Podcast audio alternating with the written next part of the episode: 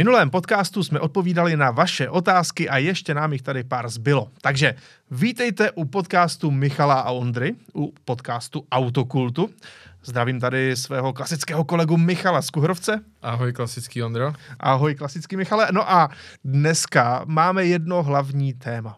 A tím je bohužel tragická smrt Kena Bloka, což byl člověk nesmírně vlivný a nesmírně důležitý nejen pro komunitu automobilového světa. Ovšem, nejprve se tedy ještě vrhneme na, těch zbývajících, na ty zbývající otázky, které tady máme, Michale. A rovnou začnu jednu, která je určená přesně tobě.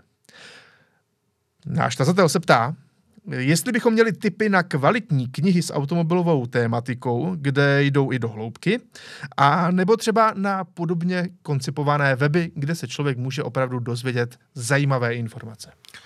Tak, hrozně záleží, jak to budeme rozdělovat podle jazykové mutace řekl bych tak. Mm-hmm. Protože ať už se vám to líbí nebo ne, uh, ty nejkvalitnější zdroje se nacházejí v angličtině, a to hlavně kvůli trhu nejenom americkému, ale britskému. A celosvětovému. Ale dá se tak samozřejmě říct, je to nej, nejběžnější jazyk, respektive uh, je, je to jazyk, který je všeobecně uznávaný jako takový uh, mezinárodní. mezinárodně hmm. uh, mezinárodní, no a v tu chvíli samozřejmě, když něco vydáš, když si s tím dáš tu práci, tak vydat to v angličtině je, je přece jenom logický, logický ten následek. A kolikrát je to tak jeden z mála způsobů, jak se uživit? Ano. Že jo? Je to samozřejmě tak. Uh, neříkám, upřímně by vás určitě velmi hezky odměnila i Němčina, protože v Němčině tak, jsou taky fantastické zdroje a obzvlášť pokud vás baví to exaktní, ta technika, čísla a tak dále a která ta inženýrská tajemství, tak jako samozřejmě v Němčině je to asi řekl bych nejpestřejší, ale co se týče těch webů, uh, doporučil bych uh, samozřejmě uh, Ivo magazín, Určitě. Uh, ivo.co.uk, pokud teda chcete číst v angličtině, že jo. Mm-hmm. Stejně tak si myslím, že není vůbec špatný uh, Road and Track, americký Car and Driver a spousta dalších těchto webů. Co se týče těch českých, Uh, tak tady uh, jenom podotknu, já Faster Magazine nepíšu a ani v něm nemám žádnou majetkovou účast. Ale já, a i proto vlastně se asi nebojím ho doporučit, co se týče těch magazínů. To je taky ten konec konců ten důvod, proč tady sedím, protože kdybych se s tím nestotožňoval, tak bych sem nechodil. Ale... Děkujeme, Michale. No, takže co, to je, co se týče těch tištěných zdrojů v tom českém a, a v tom českojazyčném prostředí, když to tak řeknu. No a co se týče těch webových portálů českých, já nevím, no samozřejmě je tam obrovské množství těch převzatých zdrojů, takže jak pravil klasik, asi bych do toho úplně tolik nezabrušoval. Uh, ale pojďme se podívat na to zajímavější, což jsou ty knihy a filmy. Co se týče knih, musím pochválit, v poslední době toho vyšlo docela dost zajímavého v překladu a poměrně v kvalitním překladu. Uh, začneme, samozřejmě dominují tady ty autobiografie. Nenajdete v českém jazyce bohužel třeba sborník Lancia Delta Integrale nebo Lancia Full 2 Zlaté portfolio, což je taková jako moje úchylka. To je jenom v angličtině a ani v té angličtině si to nikdo nekoupí. Ale uh, najdeme tady spoustu těch autobiografií zajímavých, třeba uh, Do pekla a zpět, autobiografie Niky Hlaudy. Mm-hmm. Tu jsem dostal k Vánocům Děkuji, Ondro. Nemáš zač? Dostal jsem, jí, se stalo? dostal jsem jí od mojí snoubenky a byla naštvaná. Že, jsem, věřím, do... že, jsem tě před, že jsem jí předběh vlastně, nebo no, ne? Jo, no předběh. Předběh, no. a jo, vlastně. Ona to viděla domů, jak jsem to přinesl a říkala, co to je. A já říkala, že je to tohle a má říká, hergot, já pro tebe nemůžu mít žádný překvapení. Ale před, je, přejel jsem to za dva dny, je to skvělá knížka. Uh, Niklauda vás tam provede jednak svým životem, ale jednak opravdu barvitým a strašně zajímavým zákulisím Formule 1. Svým způsobem na to návazuje autobiografie Willyho Webera, která je mnohem vtipnější než Lauda, který je samozřejmě věcný a perfekcionista a tak, kdežto Willy Weber je takový, když to tak řeknu, vexlák, ze kterého se stal prostě manažer nejspíš nejlepšího závodníka Formule 1 historie. Ale člověk se u toho fakt pobavil. Že Louis Hamilton, jo? Michala Schumachera. Ale tak jo, názory se můžou různit. Uh, takže to je tohle. Pak samozřejmě autobiografie mé strašné radosti od Enza Ferrariho. To jednoznačně byste měli číst. Uh, český překlad je víc než dobrý. Takže to si opět myslím, že je velmi dobré. Byť uh, nedočkáte se tam tolik čtení o těch autech a o jejich technice, jsou prostě, to prostě jeho pohledy, jeho život. Vysvětluje tam spoustu jeho motivací, proč se rozhodl tak či onak. Myslím si, že pak ho mnohem víc pochopíte. A uh, další knížka, která ale není autobiografií, tak je Saga rodu Porsche. Tu mám hodně rád. To je psáno třetí osobou, je to extrémně zajímavé. Třeba je tam vysvětlen ten poměrně komplikovaný vztah Pěchovi a Porscheovi, který ale měl zásadní vliv na automotiv 20. století. No a konečně další věc, která neexistuje v češtině, ale snad by se díky tomu vyplatilo i naučit anglicky, je How to Build a Car uh, autobiografie a rukověď od Adriana Neweyho, Mm-hmm. Což dle mého názoru, ačkoliv působí v filmu, kterým nefandím, tak je nejlepší konstruktér Formule 1. Tečka. Myslím si upřímně, že je i o kousek lepší než Gordon Murray. Ale, a napsal tuhle tu knihu, kde vás provede spoustou věcí jednak z toho jeho autobiografického pohledu, ale vysvětluje tam i obrovské množství neuvěřitelně podnětných věcí, které jste dozajista předtím nevěděli. To jsem si jistý.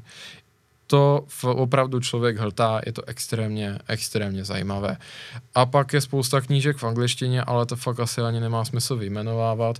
Vzhledem k tomu, kolik z vás se na to ptá, jak si trošku pohrávám s tou myšlenkou, jestli by se jako nevyplatilo to nakládat a překládat, nebo jako zabrousit biznesově do těchto vod, ale to je otázkou. Eh, no a konečně ty filmy. Uh, tak samozřejmě uh, Ford versus Ferrari, že jo, to jsme tady probírali několikrát. Je tam trošku zkreslená historie, je to značná dramatizace, ale je to hezké podívání. Mm-hmm. Potom čistá fikce uh, je umění tančit v dešti, se to jmenuje v češtině. Uh, v originále je to The Art of Racing in the Rain. Uh, doporučuju. Je to, je to jakože, no není to ani komedie, je to spíš takové trošku smutné drama, řekl bych, mm-hmm. ale dá se na to třeba dívat i s rodinou, ne s dětma, ty by brečeli, jo, ale třeba jako s, s vaší partnerkou, partnerem, to je jedno, tak... Eh, Každému dle chuti. Tak si myslím, že se na to určitě podívat dá a je to velmi kvalitní film, na ČSFD to má 80% a toho ježdění je tam poměrně hodně, ale vypráví to pes, jestli vám to nevadí. Uh, potom to uh, dokumentární drama McLaren, velmi dobré, opět. Uh, popisuje to život Bruce McLarena, vůbec mm-hmm. to, kam se dostal, kam, jak se dostal, kam se dostal. Stejně tak autobiografie Život plné rychlosti příběh Juana Manuela Fanja na Netflixu s titulkama to určitě spoustu z vás chytlo teďka, co jsem řekl. No a e, konečně, a to je teda na Apple TV, co se takhle dívám, tak The 24 Hour War, nebo 24-hodinová válka, což je film z roku 2016 a někteří z jeho tvůrců se později prolínají s tím Ford versus Ferrari.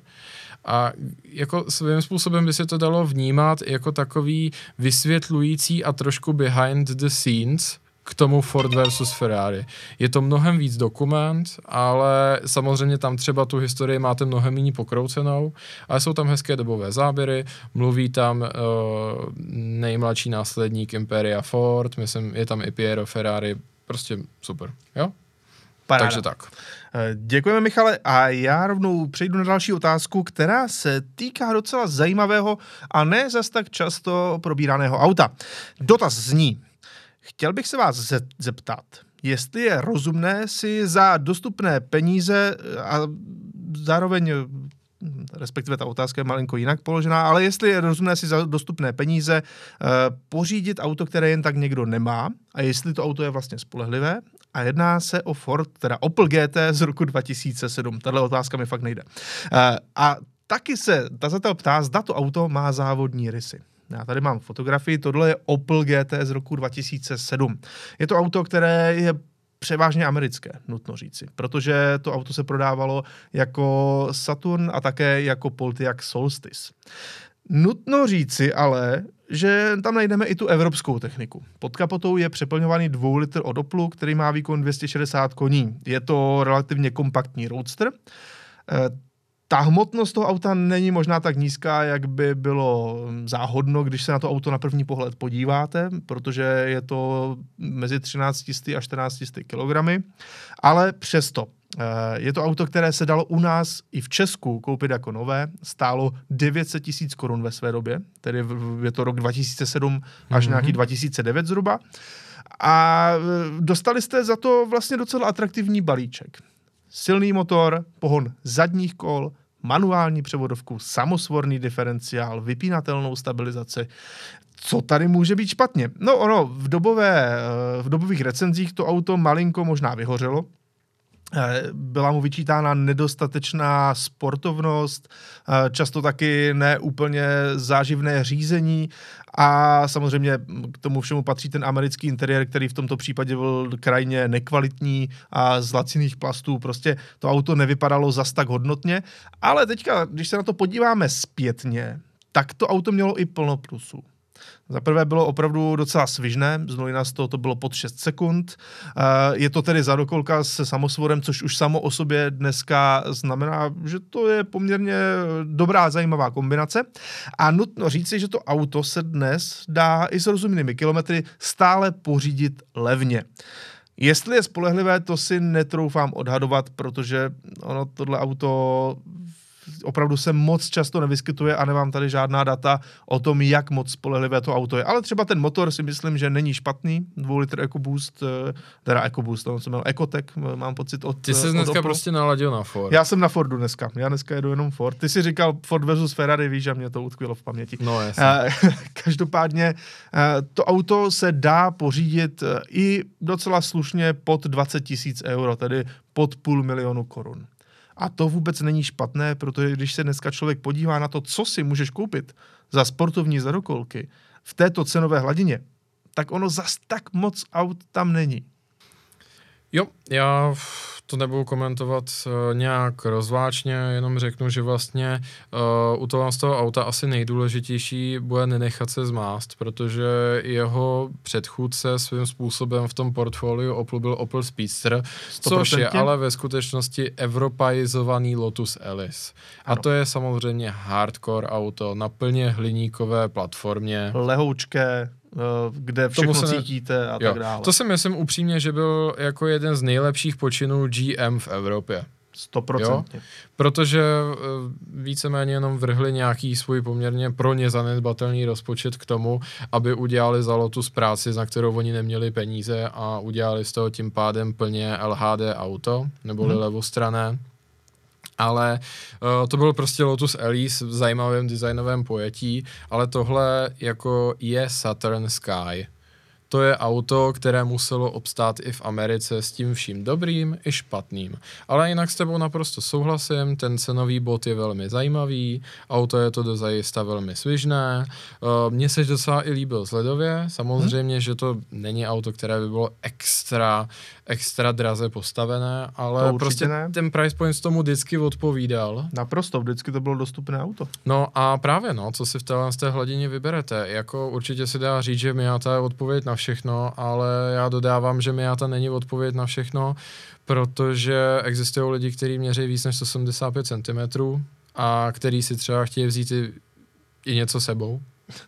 Ano, ano. Já bych ještě k tomu dodal jednu, jednu docela důležitou věc. Já jsem trošku pátral. V tom autě jsem bohužel mm-hmm. nejel. Neřídil jsem ho. Ono se jich opravdu v Česku ani tolik nevyskytuje. No. Byť nějaká tady jsou. Ale pátral jsem v dobovém tisku, respektive i na internetu a ono je vždycky důležité eh, trošku vědět, od koho to čtete.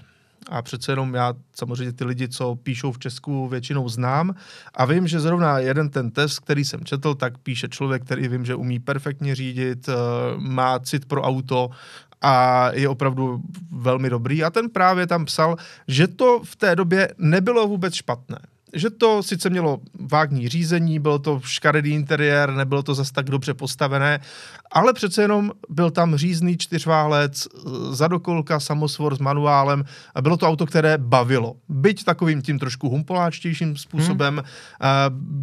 uh, úplně jinak než Opel Speedster, který byl přece jenom ta okruhovější pila, řekněme, uh, ale že ve výsledku proč ne? Bylo to auto, které dávalo radost. Je to relativně dostupný roadster, dneska koupitelný za pořád rozumné peníze. Jestli to auto, jak se tady ptal tazatel, má závodní rysy, já bych si to doufal říct, že v tomto případě ne. Hmm, taky si myslím. Ta Ale pokud použitá. někdo chce silniční, zábavné auto, které neuvidí na každém rohu, hmm? Proč tak ne? za ty peníze já bych se tomu vůbec nebránil. Hmm, proč ne? Eh, dobrá, Michale, ještě v rychlosti si tady dáme eh, jednu nebo dvě otázky. Eh, jedna z těch otázek je, že kam smíří tvoje, speciálně tvoje automobilové srdce. Protože víme, že máš nějakou vášeň pro italská auta, zároveň nějaké, nějakou vášeň pro německá auta. Proč a jak bys to vlastně srovnal? Tohle je velmi těžké a spousta lidí se mě ptá, jestli mám radši Porsche nebo Ferrari, Maserati a tak dále, nebo třeba i tu Lanču, kterou jsem tady zmínil v minulém díle. Tohle se myslím jako nedá úplně jednoznačně rozsoudit, nebo respektive já bych to nechtěl rozsoudit. Co se týče celkově německé produkce, tak té mám respekt, ale srdce mě to táhne v zásadě jenom k tomu Porsche. Mm-hmm. Díky extrémně zajímavé historii a uh, nepopiratelným sportovním úspěchům a samozřejmě obrovská, obrovské množství z těch jimi vyrobených aut tak jsou prostě výjimečná, historicky výjimečná a je vyloženě události řídit anebo se k ním kolikrát i dostat na blízko, že jo, jako 918 Carrera GT uh, 924 Carrera GT a tak dále. Přesně tak. Uh, nicméně, samozřejmě, že uh, upřímně si myslím, že takové to finální stádium té lásky k autům je, že stejně dojdete do té Itálie. Protože Porsche samozřejmě má všechno to, co je dobré i špatné s moderním německým korporátem. Mm-hmm. Kdežto tohle v Itálii úplně nenajdete. Ti lidi vyloženě hoří tou láskou pro to auta a kolikrát tomu vyrábějí i věci, které se můžou jevit docela nesmyslně, anebo za čárou, ale to je ten důvod prostě, proč to milujeme. Porsche jednou se málem vystavilo krachu kvůli závodění, Italové non-stop. Prostě pořád. Jako to, to, je, to, je, tak, to je u nich úplně běžný. Jo. Nemluvě o tom, že krom Reutemana, který fungoval jenom v 50. letech a na přelomu 60. tak v Německu v zásadě nemáme žádné zakázkové karosárny. Ale Italové stejně tak, jako obdivují jejich módu a kulturu, tak je to tam neuvěřitelně rozvinuté i v tom ohledu, že je tam ta kultura toho, prostě co si zákazník přeje, jako jak by si přál to auto obléknout a to vlastně až do dneška je skoro možné, protože právě třeba uh, Touring Superleggera nebo Zagato a spousta z těch dalších karosáren funguje do dneška. A spousta hmm. i těch dalších butikových výrobců tam vzniká. Nebo třeba Delara, největší výrobce formulových aut na světě, včetně speciálů pro uh, NASCAR a tak dále, hmm. uh, vrchní subkontraktor pro Maserati MC20, že jo, a tak dále. To nás to všechno tam najdeme. A prostě k té úplně ultimátní a čisté vášni má spousta z těch uh, italských výrobců ještě o kousek blíž. Nemluvě o tom, že třeba když člověk má příležitost jako se podívat k tomu Ferrari, tak tam je to ještě o něčem úplně jiném. Prostě ta o, značka, ta značka má dílery, ale ty vám jenom pomáhají. Ale pro toho zákazníka, kdo si koupí nové Ferrari, tak on navazuje ten vztah přímo s tou značkou. Ta značka vám posílá ten magazín, ta značka vás zve na to ježdění a prostě snaží se vás jako vtáhnout do toho světa. Hmm. U Ferrari samozřejmě, že problém je to auto si koupit, ale uh, posléze už není problém se dostat k těm insiderům té značky. Navštívit tu fabriku a vyloženě jim vidět pod ruce. Ale ne na nějaké jako komentované prohlídce, kde chodíte mezi pásky. Ne, ne, jako tam můžete vidět úplně všechno. Mm-hmm. A můžete si tam třeba bavit i s tím designérem. A v téhle době, eh, v téhle z té konkrétní fázi, tak si myslím, že ještě právě hloubše v tomto Maserati. Protože to není ten obří korporát, kde té firmě se daří natolik, že jenom světla kreslí tři lidi. Tam všechna auta pro Maserati, Alfu a Fiat kreslí jeden člověk a pro Maserati má konkrétně jednoho pobočníka.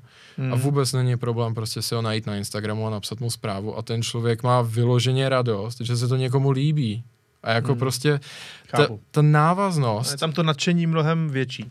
no Ale to je jenom práce. No jasně, ale no takhle, ale já věřím, že třeba ani v tom Porsche to není práce, ale to jsou pravidla, přesná, uh, přesné rozdělení té práce, ta vnitřní struktura, Jasně. nějaký kodex komunikace, tam se s těma lidma nemůžeš bavit, protože oni to mají zakázáno, tam je PR oddělení, který má se bavit s lidma. Ale tady prostě takhle to není. Stejně tak, když jdeš do Modeny na kafe, uh, tak je naprosto pravdě, jako je, je pravděpodobný, že třeba v momentě, kdy se tam koná nějaká událost, takže tam bude sedět Winkelmann, CEO Lamborghini a prostě s ním ty lidi. A tohle, v tomhle tom je ta italská kultura unikátní. Stejně tak ty italské značky, oni si tolik nepotrpějí jako na to rozdělení zákazník-značka. Toho zákazníka vtahujou dovnitř. Stejně tak spousta z těch značek, když na to člověk má ty prostředky, tak aktivně tě vedou k tomu, aby si s nima závodil. Což u Porsche existuje, ale je to detašováno jedné konkrétní firmě v Rakousku nebo v Německu a ta zase jakoby od té značky je jako odstřihnutá. Kupuje od nich ty auta a pak tě s tím nechává jezdit nějaký gentleman cup, ale ne. Prostě málo kdo to třeba ví, ale třeba máme tu, že jo, Scuderie Praha, jestli na to máte ty peníze, hned zítra tam můžete jít a říct, já chci závodit v Copašel nebo Trofeo Pirelli, což jsou normálně závody hodnocený a potřebujete na to fiátskou licenci. Mhm. A dozvíte se, není problém. Pokud to zaplatíte, hned zítra můžete, nebo respektive od začátku sezóny.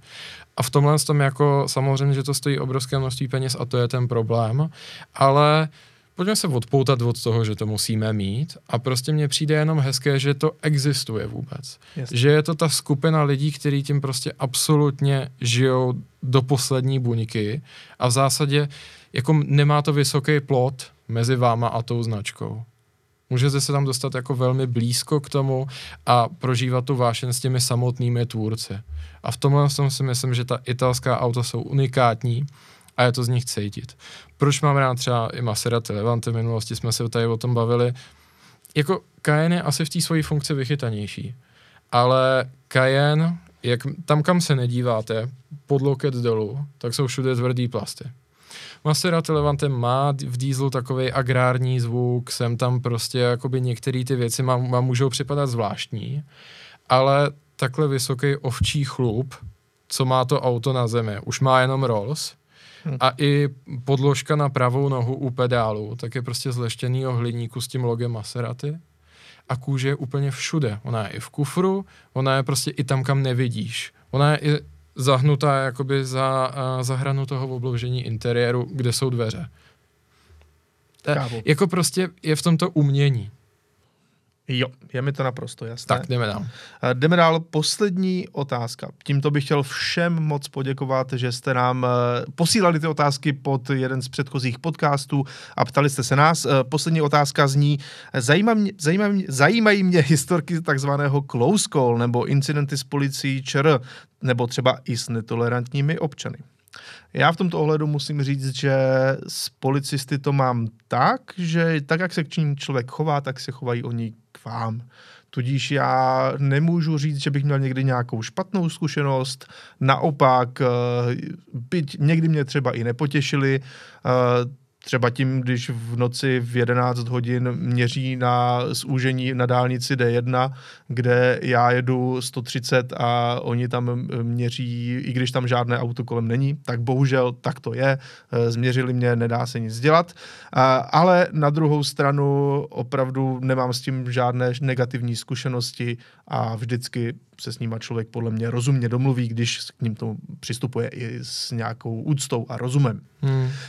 Z hlediska close call, tedy takových těch situací, kdy člověk eh, je blízko k nehodě, tak samozřejmě já mám na to v autě, jestli bych to mohl odhadovat, už se to možná bude blížit nějakým 900 tisícům kilometrů klidně. Pěkně. Eh, za těch už docela dost let, co mám řidičák, tak eh, opravdu jezdím hodně. A občas se stalo, že člověk eh, třeba blbě vyhodnotil situaci a musel to potom řešit. Bohužel stává se to, Naštěstí musím zaklepat, nikdy z toho nebyla žádná nehoda. Vlastně jedinou nehodu, kterou jsem v životě měl, tak bylo otření v zimě auta o svodidla a jenom na zadním nárazníku a na zadním kole, takže eh, de facto fakt nic závažného, musím opravdu zaklepat důrazně. Eh, takže v tomto ohledu byly nějaké drobnosti, ale jedna taková historka mi utkvěla v paměti a to je takové to zimní ježdění na sněhu v té době, kdy to ještě nebylo mainstream, ale kdy to opravdu uh, člověk měl tu noc, uh, tě silnice de facto pro sebe. A byla jedna taková cesta, která byla jedno, ne jednosměrná, ale nahoře slepá. Takže člověk uh, jezdil a věděl, že proti němu nic nepojede, protože nahoře nikdo nebyl, respektive byly tam nějaké domy, ale uh, tušil, že když teda ze spoda nic nejelo, tak ta cesta bude víceméně prázdná. Jenže ouha, e, nutno říci, že na tohle se nedá spoléhat a mějte vždycky na paměti, že to je opravdu blbý nápad, protože jeden z majitelů těch domů, kterých tam bylo opravdu velmi málo nahoře, tak se rozhodl, že v té noci pojede pryč. A já jsem teda byl v té době jenom jako spolujezdec, a nutno říci, že ten, to leknutí, když eh, vyjedete relativně rychle do té zatáčky i třeba smykem na sněhu a najednou proti vám to auto se vynoří, tak to leknutí není pěkné a opět zúraznuju, nebyla to úplně chytrá věc. A naštěstí eh, se ten starý ruský stroj dokázal eh, tomu modernímu SUVčku na milimetry těsně vyhnout, a ano, dopadlo to, dopadlo to všechno dobře a v tu chvíli si člověk řekl, dobrá, tak tohle byla hloupost, na tohle se nedá spolehat, že nikdo z vrchu nepojede, protože tam eh, přece jenom někdo bydlel a zrovna potřeboval jet pryč. Takže moral of the story je nedriftujte kam nevidíte. Je to tak, je to tak. Jo. Platí to pořád, eh, dokud si člověk není jistý, že se opravdu zvládne vrátit do toho svého pruhu bez jakéhokoliv problému tak v tu chvíli rozhodně tohle nedělejte. Je to hloupost. Mm-hmm. Tak, eh, co se týče zkušeností s policií, tak samozřejmě člověk za tu dobu, co jezdí, taky má poměrně hodně. Mm. Já mám k policejnímu sboru eh, nic než respekt, upřímně strašně fandím vymáhání práva i vzhledem k tomu, že jako profesně se tomu nějakým způsobem blížím, nebo blížil jsem se tím vzděláním. Uh, pokud se na nás nějaký policisté dívají, tak doufám že, doufám, že se bavíte a děkujeme vám za vaši práci. Je to extrémně těžké povolání a i vzhledem k tomu, tak uh, si právě taky myslím, že vždycky přistupuji k policistům s úctou a i když jsem byl nachytán u něčeho, co se prostě nedělá, tak ano. nemám prostě problém tu chybu přiznat. Přesně jo. tak to je. A v tomhle tom ohledu jsem se vždycky setkal s velmi jako solidním jednáním. Akorát jednou asi to bylo, no, to bylo na Jižní Moravě, tak prostě mě zastavili při takové prohlídce, kdy prostě potřebovali něco najít. Mm. Ale tam je kaž... to trošku chyba systému, protože prostě jednou za čas oni musí vybrat nějaký mm. počet peněz. Je to, to tak bohužel no, je, je to a to je chyba ta. systému, ne, ne vyloženě je. těch lidí. Je. Uh, ale t- říkám, to, to je pominutelný tohle. Jo. A asi dvakrát jsem se setkal s tím, že mě stavili vlastně z toho upřímného zájmu o to auto a byli velmi milí, já jsem jim rád jako zodpověděl to, co je zajímalo a nechal jsem je kouknout a tak, protože se jako chápu to, že jo, tak jednak jako když někdo jede sportovním autem ve dvě ráno, tak jako je dobrý se zeptat, jestli jako nepil nebo něco takového. Hmm. No a když je prostě zajímalo to auto, tak proč, proč ne? Samozřejmě jsou to kolikrát nadšenci jako my, že jo? Je akorát to je to prostě jejich práce. Souhlasím. A Uh, a kolikrát jsem se setkal s tím, že mi některé věci odpustil vzhledem k té mantře toho takzvaného materiálního aspektu přestupku. Jinými slovy, že právě když je to někde, kde jsi úplně sám a nejedeš o tolik rychlejš. tak. Takže právě reálně nedošlo k ohrožení toho zájmu chráněného zákonem a tím pádem se to dá i nechat být. A toho si vážím. No a uh, co se týče toho close callu, tak já musím říct, že i k tomu, že se snažím jezdit fakt extrémně defenzivně, tak naštěstí jsem nic moc takového nezažil.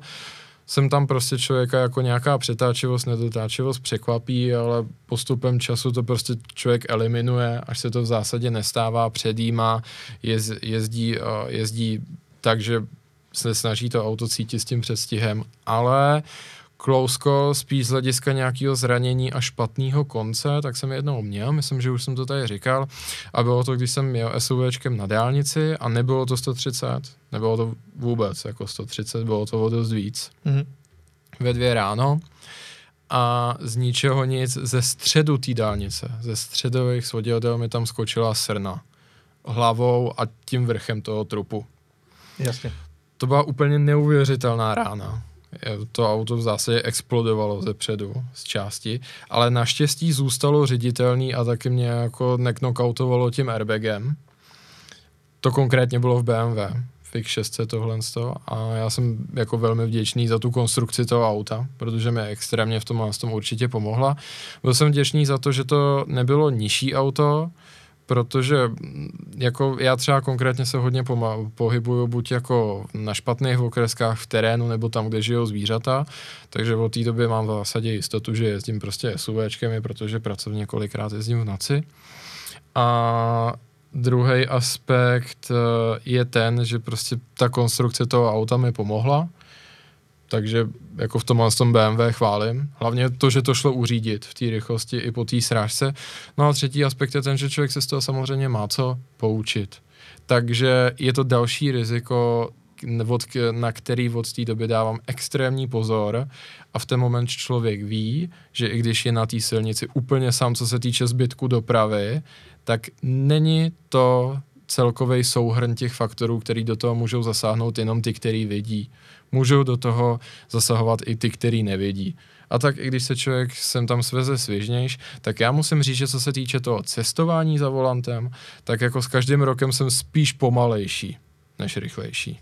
Chápu. Uh, teď ale pojďme na hlavní téma tohoto podcastu. Jelikož eh, stala se ta smutná událost, že nás eh, opustil Ken Block, známý to propagátor různých adrenalinových sportů, ale hlavně i motorsportu, eh, třeba rally v Americe, driftů a tak dále a tak dále. Jednoduše člověk, který měl na tu automobilovou kulturu neskutečně velký vliv.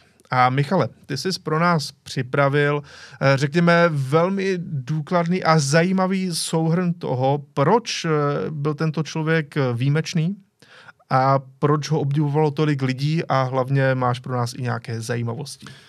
Pokusím se o to, pokusím se tady nějakým způsobem projít vlastně ten, tu jeho biografii, když to tak řeknu. Mhm. Nebo no, nevím, jestli jako tomu říkat vyloženě jako v, No nic, to je jedno. Zkrátka projdeme nějak ten jeho život a pokusíme se z toho udělat ty závěry, proč vlastně ten jeho život a způsob, jakým uvažoval, tak měl vliv nepopiratelný na tu automobilovou kulturu, ač to nebyl profesionál v tom pravém slova smyslu. Ne. Což si myslím, že je právě důležité říct.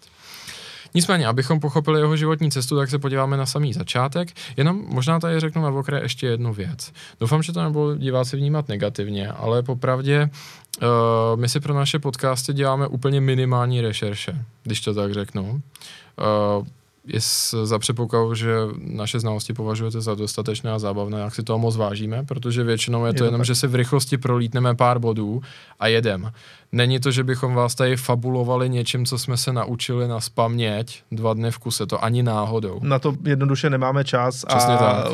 Je, snažíme se lovit v tom, co máme v paměti, případně si lehce osvěžit některé věci. Hmm. Uh, občas toho můžou plynout i drobné nedokonalosti nebo nepřesnosti, to nám doufám odpustíte, ale, doufám, ale že to stává se to snad eh, jenom výjimečně, přesně tak. Maximálně jednou. No, jasně. Znáš to. no, ale uh, vzhledem k právě k osobě Kena Bloka a jeho nešťastnému skonu, tak si myslím, že tady opravdu si to zasloužilo udělat nějakou důkladnější rešerši. Ano. A rád vám teďka předvedu něco, co si myslím, uh, že hned v několika bodech přesahuje i to, co má anglická Wikipedie. A protože jsem si uh, našel několik jeho skrytých rozhovorů, několik let starých, kde on to na sebe prozrazuje poměrně dost. A ku podivu to nikdo neotisknul do žádného článku ani internetové encyklopedie, prostě nikam. Co se třeba úplně nedozvíte, je právě ten samotný začátek. Uh, narodil se roku 1967 v Long Beach, čili na západním pobřeží USA. To do značné míry určitě formovalo jeho osobnost, protože kdo je s tím trošku seznámený ví, že mezi kulturou východního a západního pobřeží je rozdíl nebe a dudy. Má tři starší sourozence, on z nich byl tedy nejmladší. Jeho rodiče žili, když se narodil v Long Beach, ale pocházeli z Detroitu. I proto možná maličko uh, od dítězetem brouk k tomu všemu motorovému a motoristickému.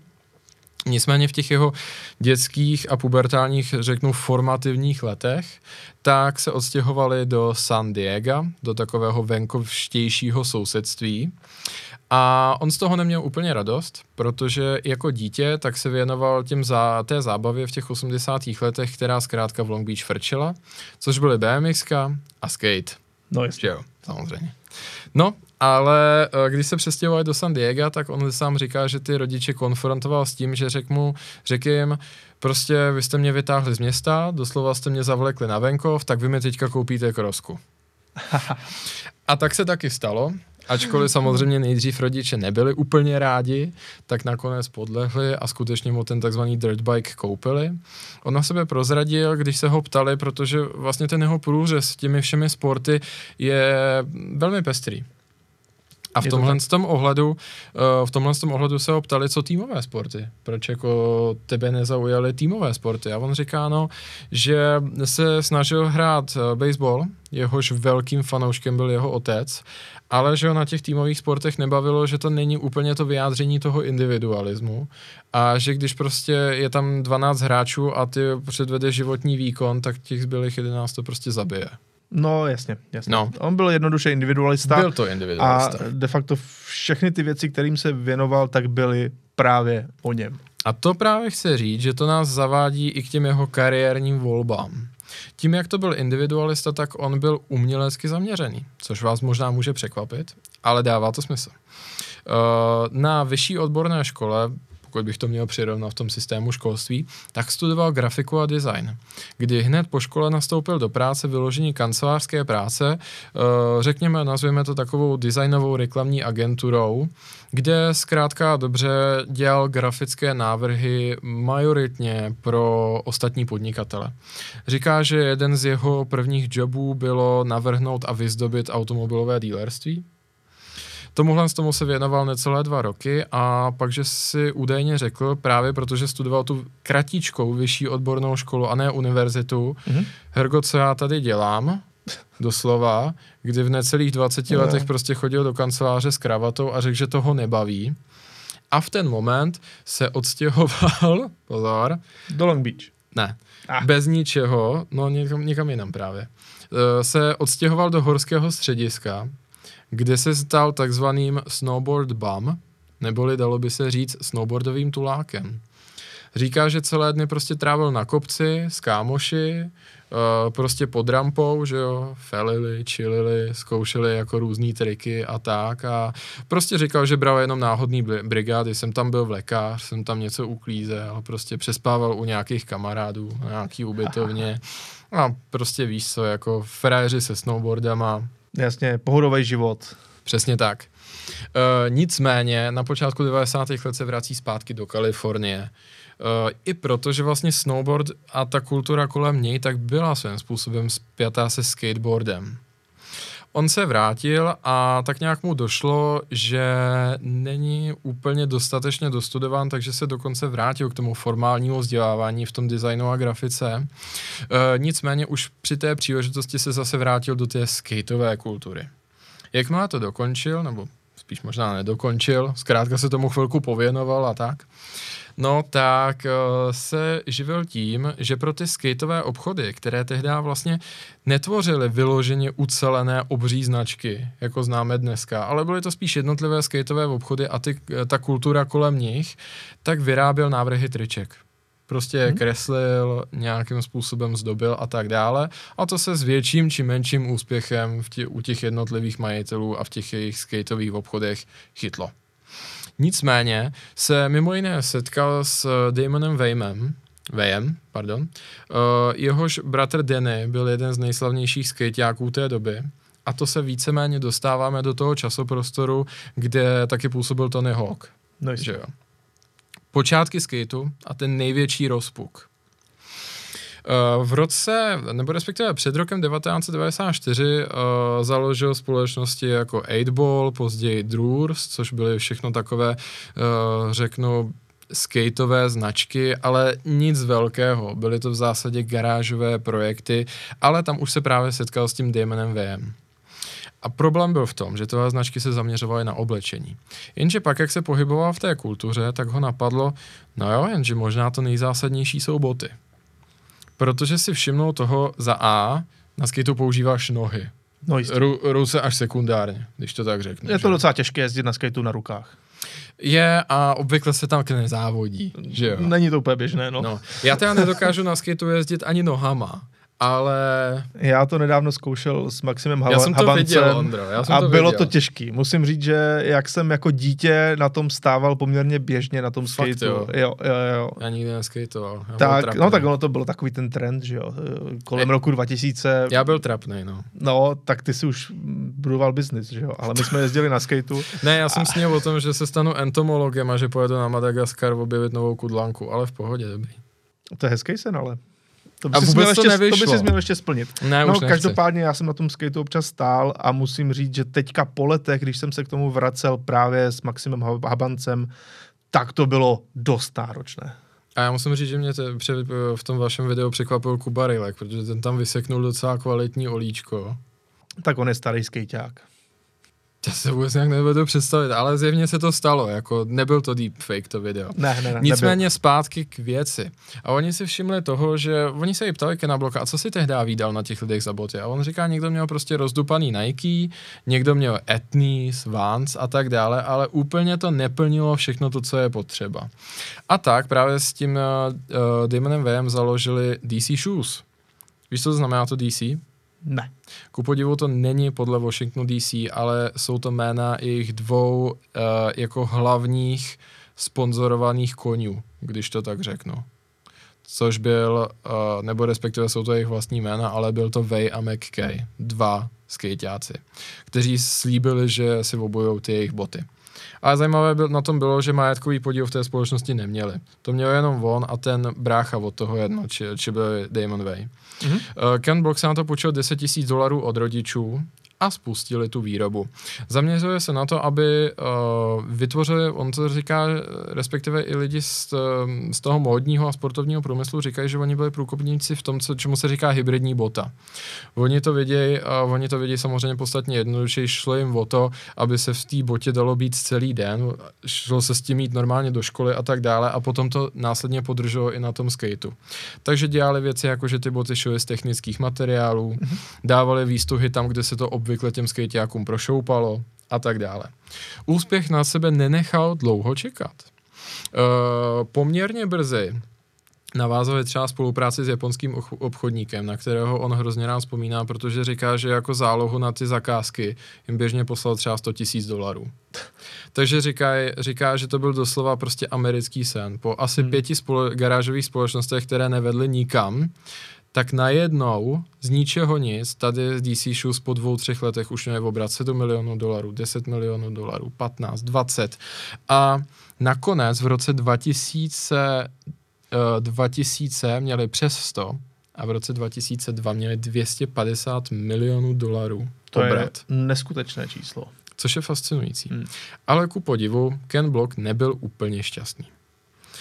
Říká, že si to období strašně váží. Tady máme právě fotografie z těch začátků Mhm. jeho. Uh, sponzorovali ty velké věci, co se týče skateu a celé té kultury, všechny ty závody a tak dále. A říká, že některé aspekty si užíval strašně. Když si tak ve- vezmeme tu kulturu trošičku v širším pohledu, tak díval si se jako puberták na MTV, No samozřejmě. že jo? Čekal si třeba taky na ty pořady, jako byly Nitro Circus No v noci. No jistě. A nebo kdo, mě, kdo měl to štěstí a měl doma od rodičů satelit. Pokud jste se teda nesnažili prolomit rodičovský kódový zámek, abyste se dívali na trošku jiný kanál, tak jste třeba se chtěli dívat na Extreme Sports, kde běžely X Games. Jo, že jo? Což byla to. prostě úplně totální jako pumelenice na ty české a evropské poměry. že jo, tam všichni ty lidi, kteří soutěžili v disciplínách, který vůbec jsme netušili, jako co to je, že jo, prostě vysoká úrampa, skate a tak dále a tak dále. Konec konců to bylo ještě před internetem, takže ten transfer těch trendů nebyl tak rychlý.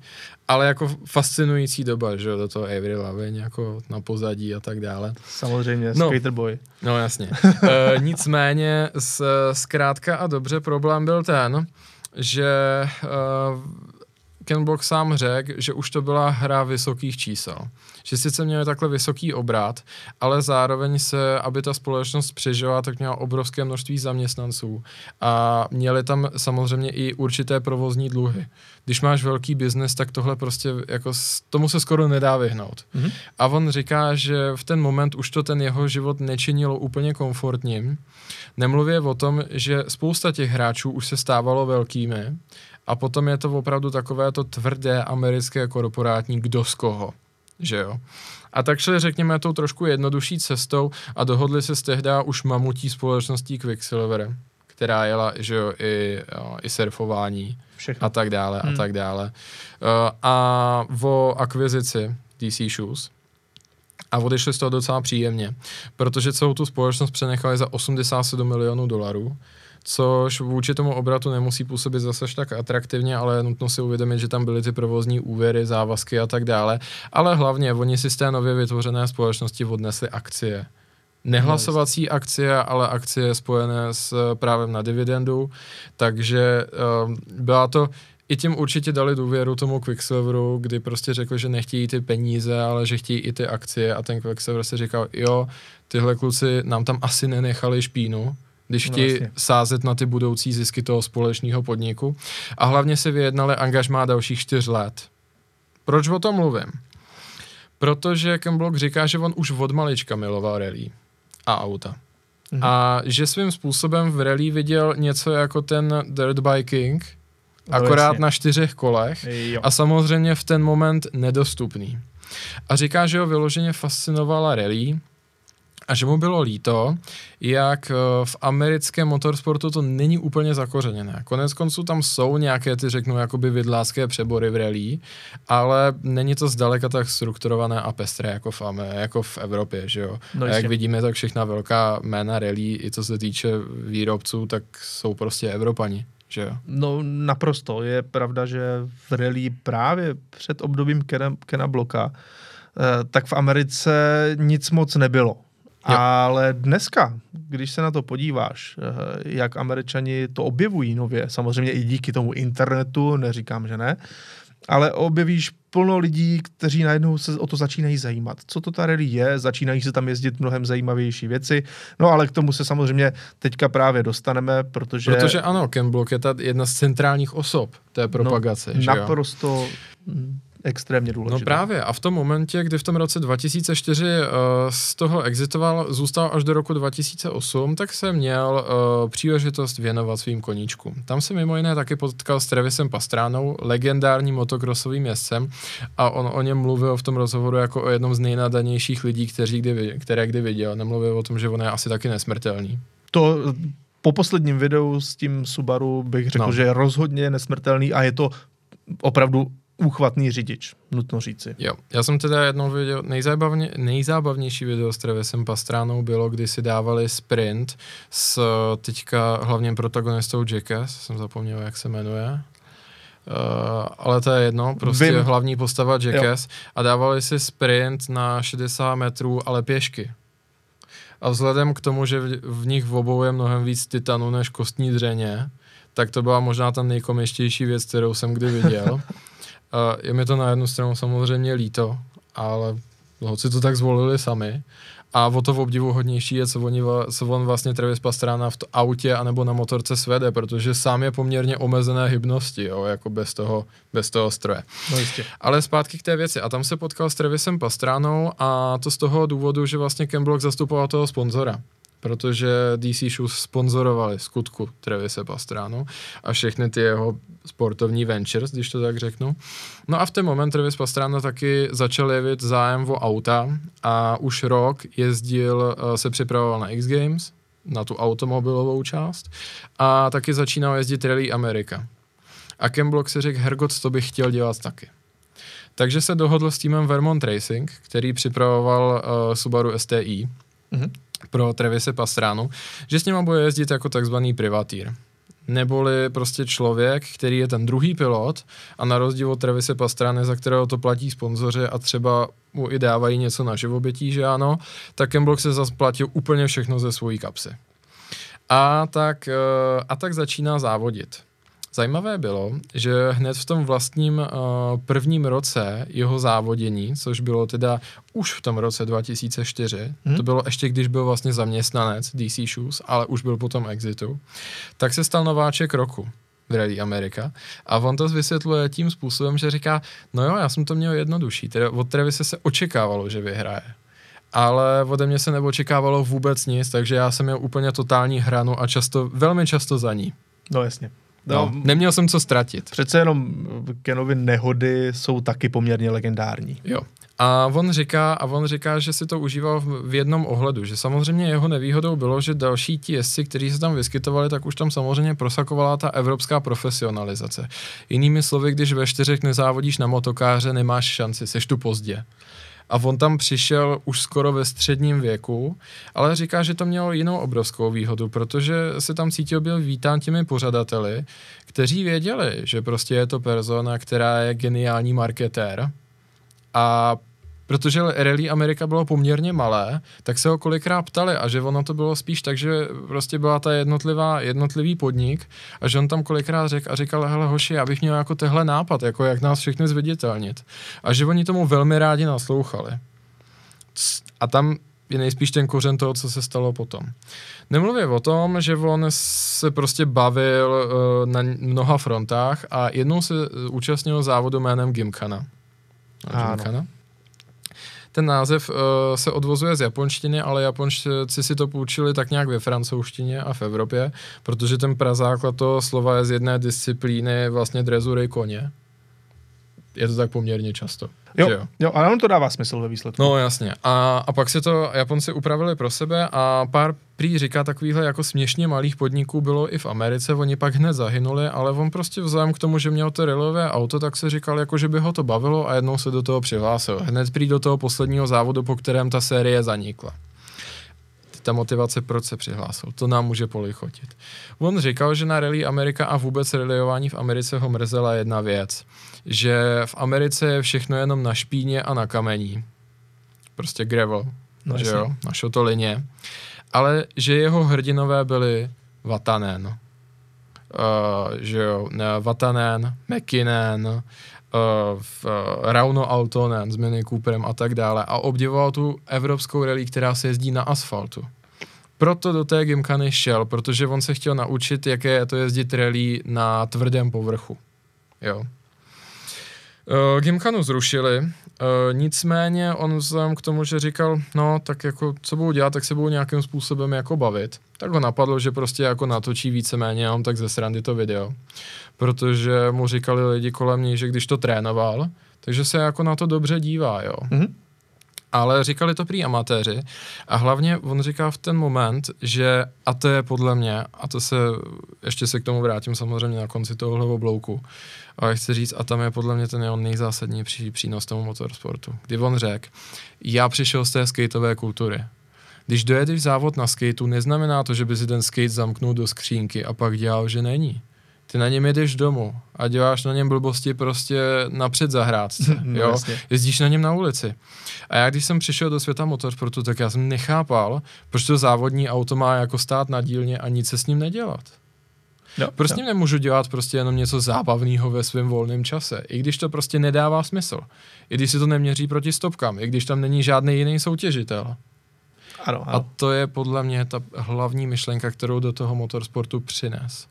Že prostě ta závodní auta, on splnil tu tajnou fantazii nás všech, protože závodní pilot se opovažuji říct, že ten toho má dost, on je relativně naprogramovan na to závodění A je v tom, v tom jednom kole neustále, řekněme, Přesně pořád tak. nějaké testy, uh, stojí to hodně peněz a tak dále. Ale přece jenom ten Ken Block Jo. si to chtěl hlavně užít. A, to, se- a, on, a v tom je, jako myslím, všichni automobiloví nadšenci. A on vlastně do, uh, do praxe uvedl ten tajný sennan všech, který pravověrnému závodníku může připadat trapný a naivní.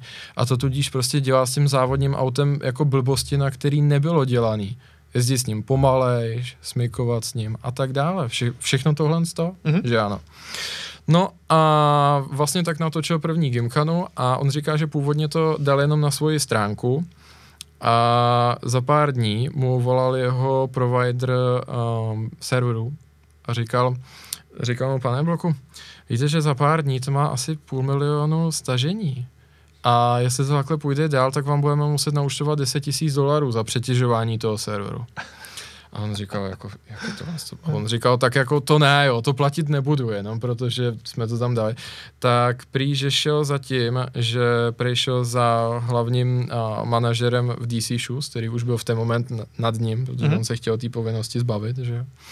A řekl mu, hele, je tady takový problém, jako natočil jsem tohle, lidi to zjevně baví, ale aby to mohlo být na tom internetu, tak to stojí peníze. Jako, chcete tam tu reklamu na to DC Shoes a tak. A prej mu to pustil a nejdřív to bylo jako takový s nedůvěrou, protože DC Shoes dělala jenom skate a tak. No. A ten generální manažer se prý a říkal, to je úplně boží, jako plásni na to auto DC Shoes a my to zaplatíme. A takhle říká, že to nadále bylo na té stránce a oni zase přetížili další server. Tak to pak nakonec dali na YouTube a ono to naschromáždilo těch 100 milionů zlídnutí. A když se ho ptali, čekal si to? On říkal, no tak čekal jsem třeba půl milionu, to bych považoval jako za velký úspěch, protože jo, nebude lhát, jako přišlo mu to atraktivní, ale 100 milionů nikdo nečekal. No jasně. To už oslovíš celý svět. No jasně. No a pak, no a pak, pak už to prostě jelo. Pak už popisuje, jak natočuje druhou Gymkhanu, která ale nadále byla víceméně amatérská a třetí, přičemž uh, po té třetí také nastalo to důležité, kdy uh, říká, že prostě to už bylo docela hodně peněz a on jako podnikatel a tak, tak to chtěl táhnout dál, chtěl, aby to bylo koukatelnější, preciznější a tak dále a Subaru za to nechtělo platit. Nic. A v ten moment prý přišel s nabídkou Ford a řekl, hele, my vidíme, co děláš, je to velmi zajímavé a vidíme, že to táhne mladé publikum a máme tady evropský M-Sport a mohli bychom, a máme nejlepší rallycrossová auta, VRC auta a tak dále a jako mohli bychom tam najít synergie. On říká, že na to samozřejmě hned skočil, protože i vzhledem k tomu původu jeho rodičů z Detroitu a tak dále a že je to prostě domácí značka a že mu nabídli tu celkovou podporu, no tak to bylo jasný, že jo. Na tom je ale zajímavé, že dneska třeba lidi, když se na to dívají zpětně, tak uznávají ty první dva, tři díly úplně nejvíc. Že jim to přijde ještě takové to čisté, pure a eh, vyloženě tam je ten jasný záměr a je to zábava, je to něco neotřelého a potom už to šlo takovým trošku jiným směrem a možná tam je právě vidět to, že Ford od toho taky něco očekával. No, on tam právě říkal, že samozřejmě, že si je vědom té další profesionalizace a když se ho ptali třeba, jak si, jak si získal ta povolení těch měst, jo, nebo třeba v Číně na té Tiangming Road, že jo, a on říká, no to je kvůli tomu, že prostě potom už jsme najali lidi z Hollywoodu a bylo to profesionalizované úplně od sklepa až po půdu. A to byli lidi, kteří uh, jsou vyloženě typaři lokalit a měli je i vyloženě předobjednané. Jo. A on říká, že konkrétně typař lokalit, který navrh to San Francisco, Mhm. tak byl člověk, který pracoval pro Marvel na Ironmanovi trojce. A že ty místa byly ve skutečnosti jako stafáž, kdy Marvel řekl, že tam nechce natáčet, tak tam místo toho poslali Kena Bloka. Respektive ten typař a ten, ten, že jo, tak mu, Aha. to, a, tak mu to dohodil, což mi přijde úplně jako kouzelný. Ale a v tomhle tom ohledu prostě spousta lidí mu potom vyčítala, že je jako takový komediant a tak dále, ale já to takhle úplně nevidím, protože on minimálně se stejnou vášní, on to dělal, protože to lidi bavilo a protože viděl, že to někam směřuje a i díky tomu, že byl podnikatel, tak byl řeknu jako perfekcionista a chtěl to rozvíjet dál. Ale to, kde se v tom rozhovoru vlastně úplně nejvíc rozněžnil a na co vzpomíná rád, bylo, kdy mu Ford, a to se k tomu konečně dostáváme, umožnil závodit i ve VRC těch historických tabulkách tak to samozřejmě vypadá naivně, ale on říká, že to byl prostě vrchol jeho života, že tím si do značné míry prostě splnil ten sen. A že se strašně hlavně těšil, až tam bude moct být v jedné místnosti s těmi lidmi, které vnímal jako hrdiny. Říká třeba, že obrovský dojem na něj zanechal uh, Colin McRae, se kterým si údajně dost padly do oka. Mm. A takovou smutnou věcí je, která ale zároveň podbarvuje ten závěr, ke kterému se pomalu dostáváme, je, že eh, několik týdnů před tou osudovou nehodou Colina McRae tak s ním letěl v tom jeho vrtulníku, se kterým se právě Colin McRae z, zřítil. A že se i několikrát bavili jako o smrti a o tom všem, co je zrelý, spojený. Mm. Nemluvě o tom, že říká, že spoustu těch, těch zážitků si za, zažil právě s Travisem Pastránou, který samozřejmě se vošklivě zranil mnohokrát. No. Konkrétně, hmm. konkrétně hodně vzpomínal na uh, den příprav uh, toho prvního trojitého backflipu, že jo, který Travis Pastrana skočil. A že v ten moment se tam bavil, s, nebo respektive tam viděl matku Travise Pastrany, která prostě vůbec jako nedýchala, že jo, celou tu jeho rodinu a tak dále. A že jak s tím Colinem McRaem, tak uh, tam, že spíš z toho profesionálního hlediska mluvili o tom riziku, který je v tom motorsportu a tak dále, ale že vlastně někdy v té době tak o tom rozmluval i jako s tou svojí ženou, i po tom, co vlastně skonal Colin McRae, byť ne v autě, ale ve vrtulníku. Ano. Ale ono to spolu souvisí, protože jak řídil, tak i létal a nechával, že jo, se vozit v tom vrtulníku. No a říkal, že tak nějak společně dospěli k tomu závěru, že že on to prostě miluje do té míry, že je to riziko, bez kterého jak si jako nedokáže žít. Že je to ten jeho životní příběh, který ho dostal tam, kde je pokud by to tak nedělal, nikdy by tam nebyl a nejspíše by jeho život byl naplněn výčitkami. To ano. protože to dělal tím způsobem, jakým dělal, tak ho tam dostalo a zároveň mu to umožnilo splnit si ty svoje sny.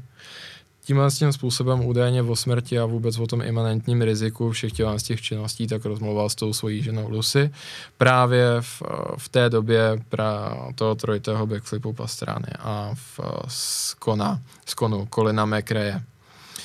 Uh, Gimkana dále rostla. Uh, ta vůbec uh, všechna ta videa údajně posléze DC Shoes přinášela úplně neuvěřitelnou takzvanou revenue. Mm. Říká, že vlastně do knih DC Shoes se jako jeden z nejúspěšnějších produktů z, zapsalo to týmové tričko Monster Ford, že jo. Prý se okamžitě prodalo 200 tisíc kusů. To je neskutečné A číslo. i to podporovalo další a další ta videa až v nějaký moment DC Shoes se toho trošku zalekli, říkali a řekli, v nás už je teďka trošku problém, hele, Kena, jako hrozně nám to pomáhá v tom biznesu, ale my jsme furt skateová značka. A v ten moment jako trošičku stáhli tu podporu. Uh, a to byl moment, kdy vlastně založil svůj naprosto asi takový vrcholový a závěrečný projekt, což byl ten Hoonigan Racing. Je to tak. Vychází to z toho australského slova hoon, což je vyloženě jako pojem v australské angličtině naprosto legitimní a používá se tam i právě mezi policisty, protože to, co se v angličtině nazývá, nebo v Americe nazývá reckless driving, neboli jako neopatrné že ježdění, mm-hmm. uh, ris, riskuvší, že jo, když to tak řeknu. Riskantní ježdění. Riskantní, pře- hmm. riskantní jízda, řekli přesně bychom, tak, že jo. Ristan, riskantní uh, jízda. Slovy besypu. Tak uh, v Austrálii je přesně tohle z toho hooning a to máš napsaný i na té pokutě, když to dostáš. A on, že když to slovo slyšel, takže mu to přišlo naprosto padnoucí, jelikož on říkal, že, že takhle ho nazvali ty Austrálni, protože jim to připomínalo to, za co tam dostaneš tu pokutu. A on v tom věděl zase něco jiného. On mu přišlo, že mají, že jsou svým způsobem v tom motorsportu takový rozkladní. Že oni to prostě chtějí dělat jinak. Že oni se u toho chtějí hlavně bavit. A to si myslím, že je to hlavní, co Ken Block přines do motorsportu a vůbec do té automotiv kultury a v čem si třeba toho jeho odkazu nesmírně vážím a fandím mu. Ano. Protože ne všichni mají to štěstí se narodit do okolností a rodiny, kdy se prostě staneš nebo minimálně vyšlápneš na tu kariéru profesionálního závodníka. A v dnešní době po roce 2000, tak prostě pokud si nezačal do pěti let na motokáře, tak si už předem skončil. Je to bez šance. A on dokázal, že člověk, řeknu jakoby z normálních poměrů, tak samozřejmě invencí a extrémní pílí, tak si může splnit ty sny úplně na tom vrcholu.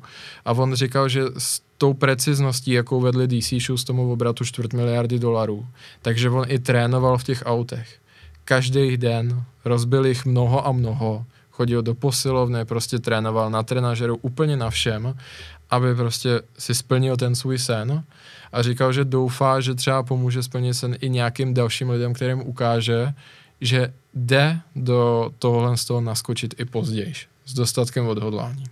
Já bych k tomu dodal, že je potřeba si říci, že podobně jako jsme se bavili minule o Dítru Matešicovi, tak i právě Ken Block byl ten člověk, který neinspiroval, ale hodně pomáhal právě i v rámci těch firm a mhm. sponsoringu mm-hmm. A snažil se rozproudit celou tu kulturu a dost zásadně se mu to povedlo a opravdu je neskutečné, eh, do jaké míry ta jeho vášeň se přerodila eh, v celou tu změnu v té automobilové kultuře. No a ještě si můžeme říct, že takhle samozřejmě naposledy jsme ho viděli za volantem elektrického Audi, bylo to v Las Vegas eh, v rámci právě jedné z těch, eh, nebo v poslední gymkány, ale ten člověk, když se objevila ta zpráva, že už není mezi námi, tak nebyl opěvován jenom nadšenci do motorsportu, ale ku příkladu i lidé, kteří mají rádi kola, ježdění na kole, s jezdovém,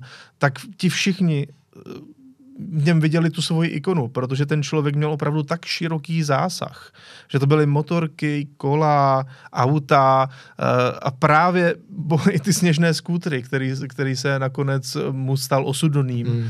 Tak všechno tohle patřilo ke Kenu Blokovi a ten jeho neskutečný záběr, co se týče všech adrenalinových sportů a v tom, jak inspiroval ostatní, tak to je ten pravý odkaz eh, tohoto člověka, který pro někoho mohl být jenom takový ten šašek, co natáčel videa, ale v reálu to bylo něco úplně jiného a byl to člověk, který tím žil a zasvětil tomu celý svůj život. Já bych řekl, že on, jemu se povedla vlastně jakoby ta dokonalost uzavřená v kruhu. Dietrich Matešic spojil produkt s určitým lifestylem mm-hmm. a mhm. do toho lifestylu zapojoval ti, kteří jej představovali. A Ken Block stvořil produkt spojený s lifestylem, který on ak- žil a Aktivně. on byl tou hlavní personou, která nejenom zosnovala ten plán, jak to přivést ke skutečnému provedení, ale on to provedl do je konce. Tak. Je to tak. Tudíž, eh, jak se říká, eh, ten člověk sice už tady s námi není, ale myslím si, že bude žít navždy. Protože v tom Určitě. odkazu, který má, ten člověk se tím stal nesmrtelným. Bez pochyby. A samozřejmě těch vzpomínání na Kena Bloka bylo v poslední době hned několik. I v tom českém prostředí se vlastně před ten jeho odkaz stouplo pár lidí a nějakým způsobem se to snažili prezentovat. Doufám, že tady tu naši pietu, že vám přišla podnětná, protože právě abychom Kena Bloka a jeho odkaz uctili, tak jsme se nechtěli omezit jenom na to, že budeme rozpětvávat ta zábavná a barevná videa, ale snažili jsme se tady pro vás vyzdvihnout na těch, z těch získaných faktech tu hlavní myšlenku, ten duch, kterého, který Ken Block přinesl do motorsportu, akčních sportů a vůbec do toho lifestylu a který si myslím, že je ten jeho pravý odkaz, který ho bez pochyby i do budoucna bude dělat velikánem. Já bych ti jenom chtěl poděkovat za tu tvoji důkladnou rešerši. Já jsem to poslouchal eh, mlčky a s obrovským zaujetím, protože plno těch věcí jsem také nevěděl a bylo to opravdu velmi podnětné, takže díky za to, Michale. Děkuji. A tímto se loučíme i s dalším podcastem Michala a Ondry. Já doufám, že se vám to líbilo, byť eh, tentokrát to bylo částečně smutné téma, ale na druhou stranu uh, měli bychom se právě radovat z toho, že takový člověk vůbec uh, žil a opravdu byl podle nás významnější, než možná někteří z vás vůbec vnímáte. Takže díky moc a těšíme se na vás opět za týden s dalším podcastem Michala a Ondry. Děkujeme.